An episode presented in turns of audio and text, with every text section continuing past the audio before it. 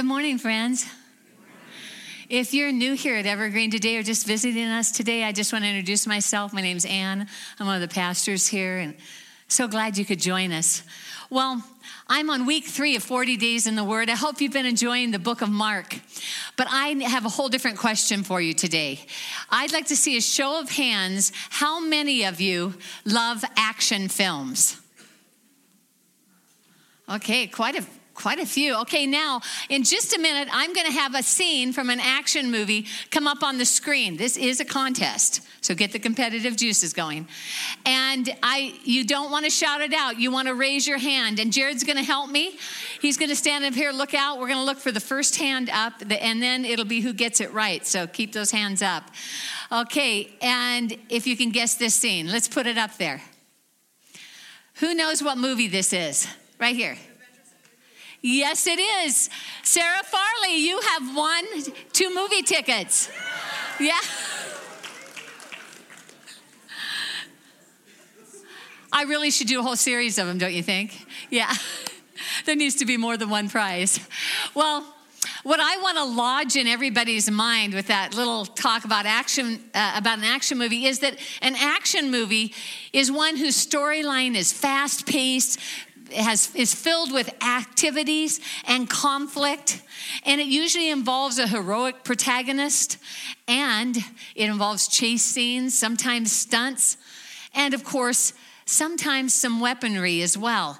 And I want to propose to you that Acts has all of these elements. The Acts of the Apostles, the book that we're about to pick up in a few days from now it reads like a great action movie leaping out from the pages of the New Testament. It's absolutely one of my favorite books to get to read because it's the power and love of God on display through the lives of ordinary men and women like you and me. And when I read it, I'm recharged with God's mission through my life in His big world. And if I'm going through a tough time, if I'm in a rough stretch, then I feel encouraged um, that I'm not alone, that I'm actually participating in the sufferings of Jesus, that hardship happens to us as we follow Jesus, and it's a part of living out the gospel. But the question is what about you today? Are you ready to be recharged today for some or some realignment of your life to God's mission through you in your world? Because that's what He wants to do. Are you ready to be freshly empowered with the Spirit of God? And to see a new boldness in your life and to see some of these amazing things that God does through His Spirit happen through you in your relationship. Well, I want to encourage you today because we could add some more chapters. And instead of the Acts of the Apostles, we could call it a bit more humbly the Acts of the Disciples. And it'd be our stories, yours and mine, this week. And I want to encourage you in that. And our big idea today and every week of this series is one simple idea that God's word helps us know the word, Jesus. That God's word helps us know the word, Jesus. And there's nothing better than knowing Jesus. So, in a few days, we're going to finish up the book of Mark which has been just rich. And we're going to begin reading Acts on Friday. And this book can keep you on the edge of your seat. In fact, it should come with a warning label that says, Do not read unless you want your status quo of your relationship with Jesus to be seriously interrupted. Because this book will challenge you to the amazing work that God wants to do through you in the world. And it's going to be a lot of fun getting there. So let's take a look at the book of Acts, and we're going to take it from the uh, 45,000 foot view of the book of Acts. And then I'll share a few tips at the end on how we can really be successful on getting through all 28 chapters. Um, just a few tips for that. So, you ready to go? Okay, so you've watched an action show. It might be on TV or it might be an action film, and it ends with a cliffhanger. Sometimes it says to be continued if it's one of those action shows on TV, right? And what do we say when that happens? Yeah, yeah. And in our minds, we're going, what happens next? And some of us will speculate, right? Anybody who's in the room watching usually will speculate, oh, I know what they're going to start with this next year. I know what happened. But the Gospels, Matthew, Mark, Luke, and John, all end with the same cliffhanger. And Acts comes to our rescue to help us know what happened next. You see, Acts is the only New Testament book that contains a clear historical account of what happened after Jesus' death, resurrection, and ascension. And it's really an action packed story of how the church grew and spread from Jerusalem throughout the known empire, Roman Empire. And it covers a span of about three decades. And in those three short decades, this small group of believers that gathered in Jerusalem after Jesus' resurrection and just before his ascension, these believers were transformed into an empire wide movement of people who had committed their lives to Jesus Christ. And it ends with Paul waiting for his opportunity to share the gospel with the highest government official in the land, the emperor of Rome himself, as Paul turns that on its head. So, Luke, the writer of the Gospel of Luke, is also the author of Acts. And it's thought to have been written in one volume initially, and they divided it into two volumes, Luke and Acts. And they were both written by Dr. Luke, as we say. You see, Paul says he was a physician, and his ministry companion along with him, starting about Acts 16 on. And he's called the beloved physician by Paul in Colossians uh, 4:14, which indicates a lot of affection and closeness between them. They were ministry partners. And Luke was one of the few Gentiles who was part of the missionary band that traveled with Paul. Now, Acts is the sequel to the Gospel of Luke, and they were both written to the same man, a man named Theophilus, whose name meant friend of God. But we know very little about this man. You know, some scholars think he might have been a Roman official, but we don't know that. They surmise that because in one place in the scriptures, he's called the Honorable Theophilus. But beyond that, we know nothing else about him except that he knew God.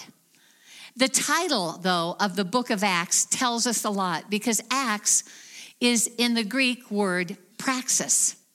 And praxis literally means to do. So it's the acts of the apostles, not the musings, not the philosophies, not the discussions, and not the dreams of the apostles, but the acts of the apostles. So it is a story of the exploits and the spreading of the gospel by the power of the Holy Spirit through these initial apostles. And make no mistake about it, Luke wants us to know that God did his work. He started the church with ordinary people like you and me. He did these amazing exploits through just everyday people so that we can see ourselves in this story. And Luke is focused on actions that resulted in people coming to know Jesus. And he primarily focuses on two leaders. First Peter in the first 12 chapters, and for the rest of the book, it's Paul. But with them, they all had ministry companions. They all had teams of people who were traveling with them, who were ministering with them. But those are the two main characters. And the main storyline of Acts is well summarized or well described in Acts 1 8, a verse familiar to many people. And these words were shared by Jesus himself with his little band of disciples there in Jerusalem before he ascended to the Father. He told them this But you will receive power when the Holy Spirit comes on you, and you will be my witnesses in all Judea and Samaria and to the ends of the earth. That summarizes well this book. But Luke is not just writing a historical account of the early church for us. As much as we value having one primary source on those first 30 years of the church, we are really getting something more than that from Luke. It's not just a history book. It is also a narrative of encouragement for the church, capital C, past, present, and future. And Luke wants to encourage us in several ways. And he does this through five major themes that run through the entire book from beginning to end. And these themes are things that we live with, that we see in our world today. So let's take a look at these five themes. And after each theme, I just want to pose a couple questions. They're there on your outline, and I'll leave those with you as you read through the book. You can find some answers and dig in for yourself. So let's look at that first theme is that the mission of the church is to help people find and follow Jesus. Now that's the way we say it. But what Luke is getting at in the book of Acts is that the essential task of the early church and of us, capital C, is spreading the gospel. From the opening chapter of Acts to the final chapter, Luke tells the story of how these early Christians shared the word of God across the Roman Empire. This was job one for the church. And here at Evergreen, we talk about, well, how are we sharing the gospel? How do we do that? And one of the things we use is this bookmark. It's a reminder for us. It's Find, Tell, Bring, and it was on your seats as you came in. And on the back side, mine has a love list. This is just one of the empty ones. I keep it in my Bible with about 15 different names right now. I have somebody on there who's been on my list for 40 years, so I need more effective prayers, I guess. But it's find somebody and build an authentic relationship with them. I say, love them until they ask why, and then share what you know about Jesus, and then invite them to church. And that's just one way, but it's just giving you a tool in your hand to think about how I can participate in sharing the gospel in my job, my school, in my neighborhood, when I'm with people in doing business, in all kinds of ways. So, Find, tell, bring. As you read through Acts, then, consider how you are participating in the mission with people in your sphere of influence. Who are the people that you're sharing the good news with? That brings us to theme number two the gospel is for everyone everyone. Gentiles are included in God's family, and there's no room for discrimination. Listen to this early invitation for all to respond to the gospel. This is at the end of Peter's sermon in Acts 2, where they asked him, What shall we do? And he replied, Repent and be baptized, every one of you, in the name of Jesus Christ, for the forgiveness of your sins, and you will receive the gift of the Holy Spirit. The promise is for you and your children, and for all who are far off, for all whom the Lord our God will call. Now, I love it that the book of Acts doesn't paint this prettier than it is. You see, in fact, it's not warm and fuzzy and easy when the Gentiles were included in the gospel message. It had all the tensions that we experience today when we talk about racism and when we talk about inclusion and exclusion. And when Christians across the, the ages have tried to decide who's in and who's out. And the message of Acts is everyone is included in the good news. Everyone. And that's how we want to live as well. In Acts 10 and 11, we see uh, Peter being sent to this man named Cornelius, this Gentile, and he shares the gospel, and Cornelius and his whole household respond. And in fact, the Holy Spirit comes on them and, and power, and they begin to speak in tongues, and it was a radical experience. But this was also a radical experience for the Jewish believers back in Jerusalem who were critical. And when Peter got back to Jerusalem, you can look there in Acts 11, he had to explain himself to them. But after he told the whole story of what God did, it said they had no further objections and praised God, saying, So then, even to Gentiles, God has granted repentance that leads to life. Do you have any even to people in your life? Even to them, Lord? Then in Acts 13 46, it's the Sabbath, and Paul and Barnabas are at the synagogue in Pisidian Antioch, and they have this is one of the early stops in their first missionary journey. It says that almost the whole city had gathered there to hear the word of the Lord. But the Jews were jealous of these big crowds that Jesus was drawing, so they began to heckle Jesus, basically, to contradict what he was saying and to heap abuse on him as he was preaching. Listen to Paul and Barnabas' response. Then Paul and Barnabas answered them boldly We had to speak the word of God to you first. Since you reject it and do not consider yourselves worthy of eternal life, we now turn to the Gentiles. Do you think that's going to make the Gentiles more popular? Not really. These tensions were not, are not resolved throughout the book of Acts. And in fact, even today, this tension exists who's in and who's out. Who is the good news for? Who does it include? And it doesn't resolve itself even at the end, where Paul, in a statement in Acts 28, to, he calls together a group of Jewish leaders there in Rome. And because of their response to the gospel, this is what he says The Holy Spirit spoke the truth to your ancestors when he said through Isaiah the prophet, Go to this people and say, You will be ever hearing but never understanding. You will be ever seeing, but never perceiving. For this people's hearts are, have become callous. They hardly hear with their ears, and they have closed their eyes. Otherwise, they might see with their eyes and hear with their ears and understand with their hearts and turn, and I would heal them. Therefore, I want you to know that God's salvation has been sent to the Gentiles, and they will listen. So, just giving you a snapshot of how Luke, in this Acts of the Apostles talks to us about how the gospel is for everyone. And he reminds us in our own divided culture that the good news of Jesus' love and forgiveness is for everyone. Everyone. So as you read Acts yourself in these next four weeks or so, who is the other in your life? Who is the even to them in your life? And how can you move forward with them to share the love and good news of Jesus? How can you take a step closer? That brings us to the third theme that Luke gives us in the book of Acts. He said, We need the Holy Spirit's help for our mission. Acts emphasizes the place of the Holy Spirit in leading and empowering his church. So, this action packed story kind of begins with a mystery, though, with kind of an air of mystery. This is what I love about Acts. So, we're right there in chapter two, and the, people in the upper room are gathered, and they're waiting, like Jesus told them to wait, to be clothed with power from on high. But here's the deal they don't know when it's going to happen, and they don't know how it's going to happen.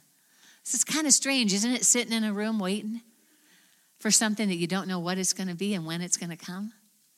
I, I really admire that about them. I'd like to talk to them about it. So there's this air of mystery, and they had no idea how it was going to play out. But when it did happen, the early story of the church started with a bang. Let me read the description in Acts 2 1 through 4. It says, When the day of Pentecost came, they were all together in one place, and suddenly a sound like the blowing of a violent wind came from heaven and filled the whole house where they were sitting. And they saw what appeared to be tongues of fire that separated and came to rest on each of them. And all of them were filled with the Holy Spirit and began to speak in other tongues as the Spirit enabled them. Wow. Do you think they really imagined that? I wonder what, how that met with their expectations, you know, how they thought that would play out when Jesus said, Wait for power from on high. But what Luke reaffirms over and over through this book is that the power and activity of the Holy Spirit accompany God's word and his proclamation, his good news, wherever it's happening. That you'll see three things that come wherever the Holy Spirit is present. The gifts of the Spirit, the power of the Spirit for God's purposes, whatever is needed at that time, and thirdly, boldness, a new boldness to proclaim God's story.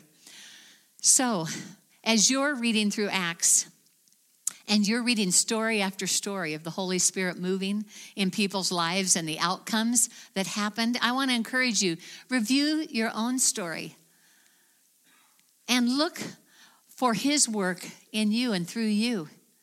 And where in your life and relationships would you like to see more of the Holy Spirit's power and gifts and purposes worked out? Let's see what God will show you there. That brings us to theme number four. The gospel is going to triumph. The good news will triumph, but not without suffering and persecution. Oh, you were just waiting for that one today, weren't you? Good news. Jesus wins, but it's going to be difficult, okay? Uh, there's going to be a battle.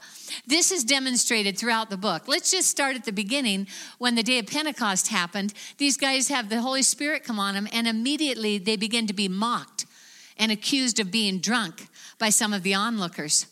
You get into chapters three and four, and you've got Peter and John. They're just innocently walking to go pray, and they get a guy, a lame guy, who asks them for some money, and instead they heal him, and there's an uproar.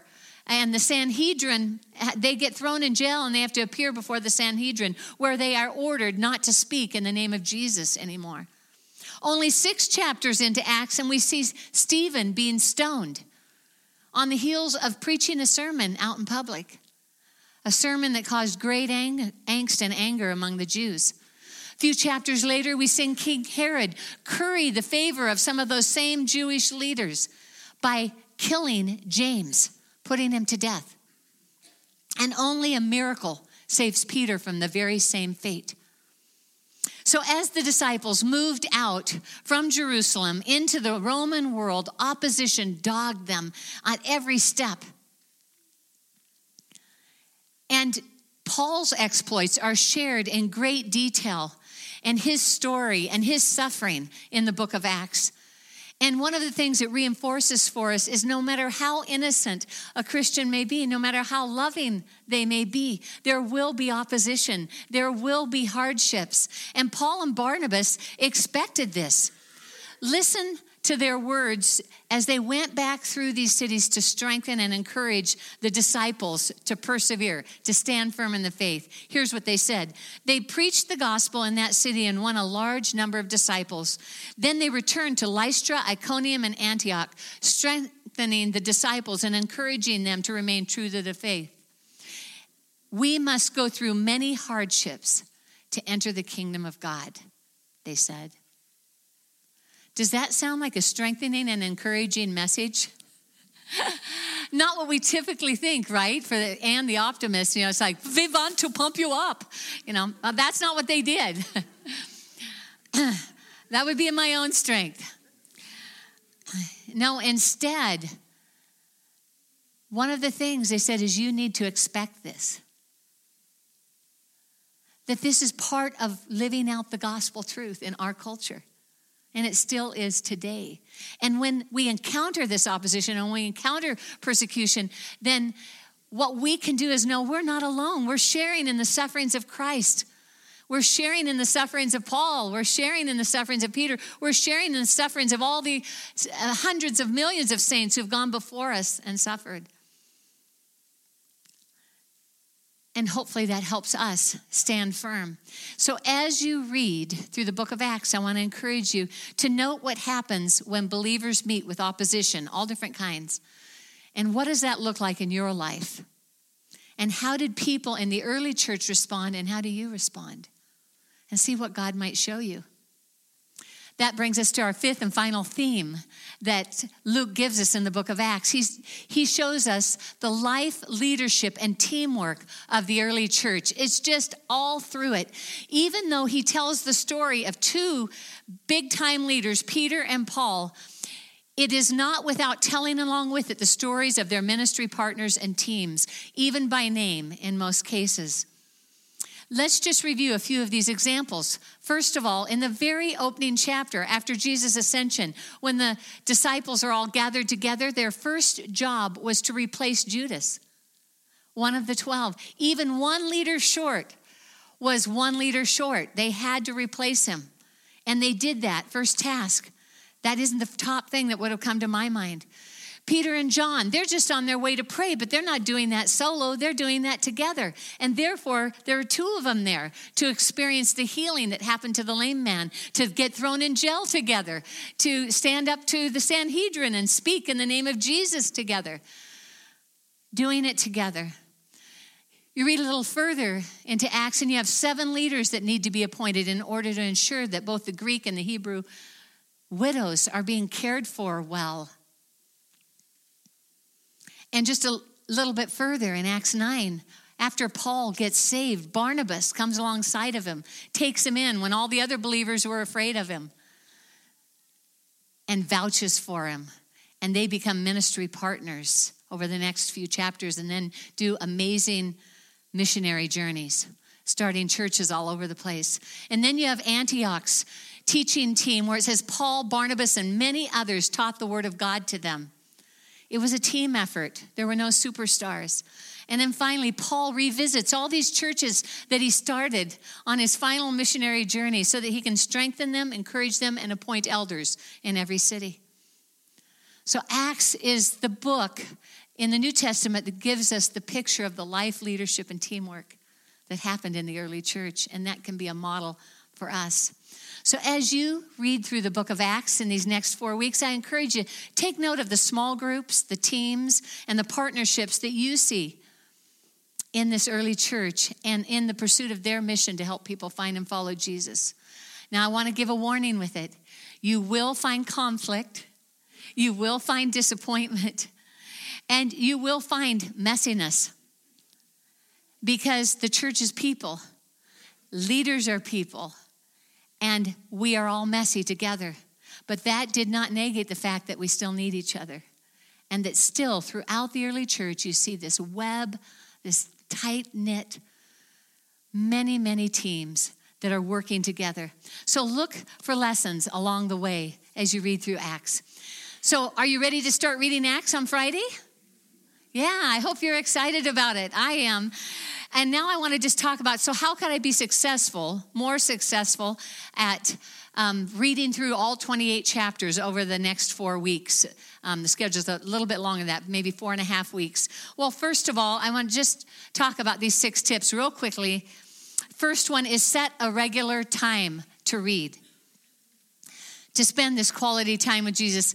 When you're establishing a habit, when you reduce the number of decisions that you have to make, you are more successful. You use more willpower if every day you've got to make the decision over and over again. Well, now I'm going to do it this time. Well, now I'm looking for this time. So I encourage you to set a regular time to do this because consistency is the most important thing in being successful. So, when I was in Los Angeles, it was one of the hardest times for me to make the transition uh, with my quiet time. You know, every season of life brings different challenges. When you have kids, that was the first challenge.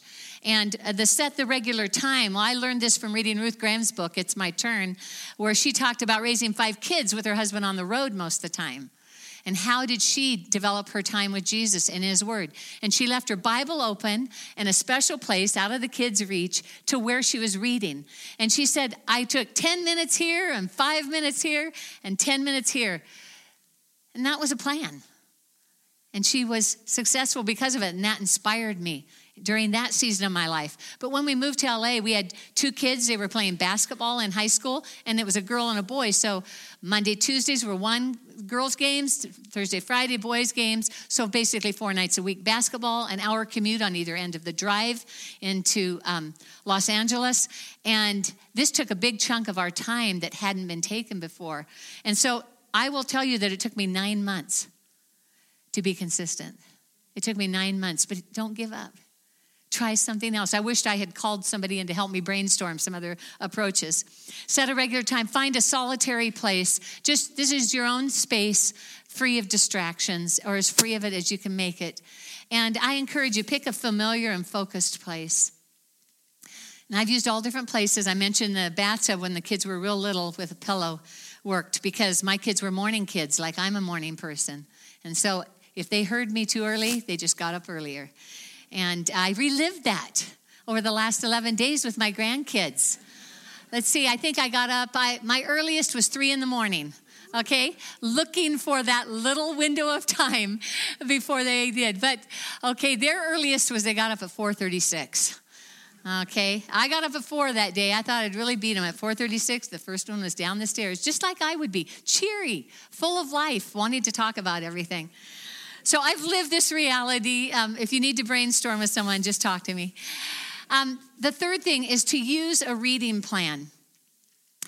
Again, this is about reducing the number of decisions you have to make. If every day you're having to decide where you're going to read, you're not going to get at it very much.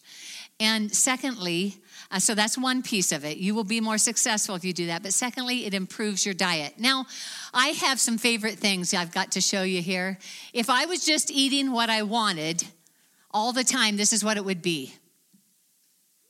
That's right, cheddar and sour cream ruffles. Who hears me? Who feels me? The coffee almond fudge and the Americone Dream, if it's Ben and Jerry's. Okay, but I'm open to other flavors. So You know, if I ate this for a month, I'd hate to see my blood tests or my shape, okay, by then. But that's what I love. And the thing is, when you don't have a plan, this is what happens with the Bible. Oh, I love Psalms. I think I'll just, you know, stay there. The thing is, the whole Bible gives us the whole revelation of who God is that we can have this side of seeing him face to face, right? And so our tendency without a plan is to not get all the pieces. And over time, we want to have read it all and let God speak to us out of all of it. So I highly encourage that. And you can find so many great plans on youversion.com. And uh, I encourage you, start with a book of the Bible. If you're just starting, pick one book and go through that book of the Bible. So it's use a reading plan and then record what you want to remember. Literally record it. Um, you can use your phone because maybe writing's not your thing. So you can record it. Record what you want to remember. Now, the other way is to write it down. And I do journaling, but I know people who writing makes it hard for them. They don't think that way. So get, get into record it, and there's so many great apps out there to do this. Record what you want to remember. Why do I do that? Uh, because it makes me more spiritual, because I have five more brownie points with God? Not at all. None of this is about that. This is about saying, I don't want to forget what God has shown me. I want to remember it. What if He gave me a promise today? I don't, I'm, I, maybe you guys are photographic memories and all that, but I'm not, I need the help. So I like to record it, and I encourage you to do it as well. And that brings us um, to the next one, which is make yourself accountable to someone. This isn't the kind of accountability you might think, like, um, oh, you wretched soul, you missed three days. It's more, hey, how's it going? How'd it go this week for you? And you say, Well, I got four days in, and then we brainstorm. How could I get six days or five days? What happened for you? Um, I was very blessed because when I had kids at home and the kids were really little, um, Jared and I, he made sure that I had an opportunity to have a quiet time. And that's something that spouses can do for each other, is figuring out that. But guess what? Everybody doesn't have that. So, do you have a roommate? Do you have a friend? Do you have a sibling? You could partner with. And the cool thing is, then when you get stuck, when you've tried 500 things like I felt like I had in LA, then I can talk to someone and we can brainstorm it. Like, what about this? Maybe you could try it this way. And that can be really helpful. So that's the kind of accountability. I'm talking about helping each other be successful, not reminding each other how we failed. There's a difference. And last of all, is adjust what isn't working. You know how to finish this sentence right? If you keep doing the same things, you'll get the same results. So if you want different results, you just have to keep trying. And it, it is that way across our lifetime because our lives keep changing. Every move I've ever made, every season of life I've ever been in has required me to flex and to come up with a different plan. So, why is getting to know God's word so important? Because God's word helps us know the word, Jesus. It's all about relationship with Him. And when you and I understand who Jesus is more and more, when we get to know Him better, we become more confident in who He says we are, more confident in His love for us and His presence with us, more able to go through tough stuff without falling apart because we understand that we're not alone and that God's given us help along the way and that God has a purpose in it and that I'm sharing in something difficult, but I'm with Him. These are the things that will happen as we cherish God's word as a way to get to know Him better. We want for us, Jared and I want across our lifetime, to have a growing relationship with Jesus Christ. We don't want to get stuck there's always something new from our Creator for us. Let's pray together. Jesus, I pray for us today that we'd be freshly filled with your Holy Spirit. Lord, I pray that you'd open our eyes to see wonderful things in your word. And Lord, I pray that our affections would be set on you that we would want you more than anything else, that we would want to know you more than anything else. And Lord, I pray that your word would come alive for those who've struggled, for those who've given up, for those who've tried and restarted many times, Lord, let this be a time where they really begin to see what you want to show them in your word. Lord, let it be a dynamic week for each person with you, getting to know you better. And then, just with your eyes closed, I just want to ask if there's anybody here who hasn't made a decision to follow Jesus, maybe that's where you're at. You came here today not knowing God, wondering about Him. Maybe you're seeking. And today's your day. And I just want to give you an opportunity. I just want to invite you to respond to Jesus, to say yes to Him, to what He did on the cross. His death, His burial, His resurrection, and His ascension, all for you, to tell you that you're loved that you're forgiven, that your relationship can be right with Him. And then He sends His Holy Spirit to come live in you. If that's you today, if you just raise your hand and just acknowledge that to me, I just want to agree with you. I won't call you out or anything like that. But if you just raise your hand up, yeah. Yeah. Great. Is there anybody else? I don't want to miss you. Yeah. So, Jesus, Thank you for your Holy Spirit given to us now. We receive your love for these that have said yes to you, for these who are want to follow you. So Lord, help them this week experience that journey with you. In Jesus' name, amen.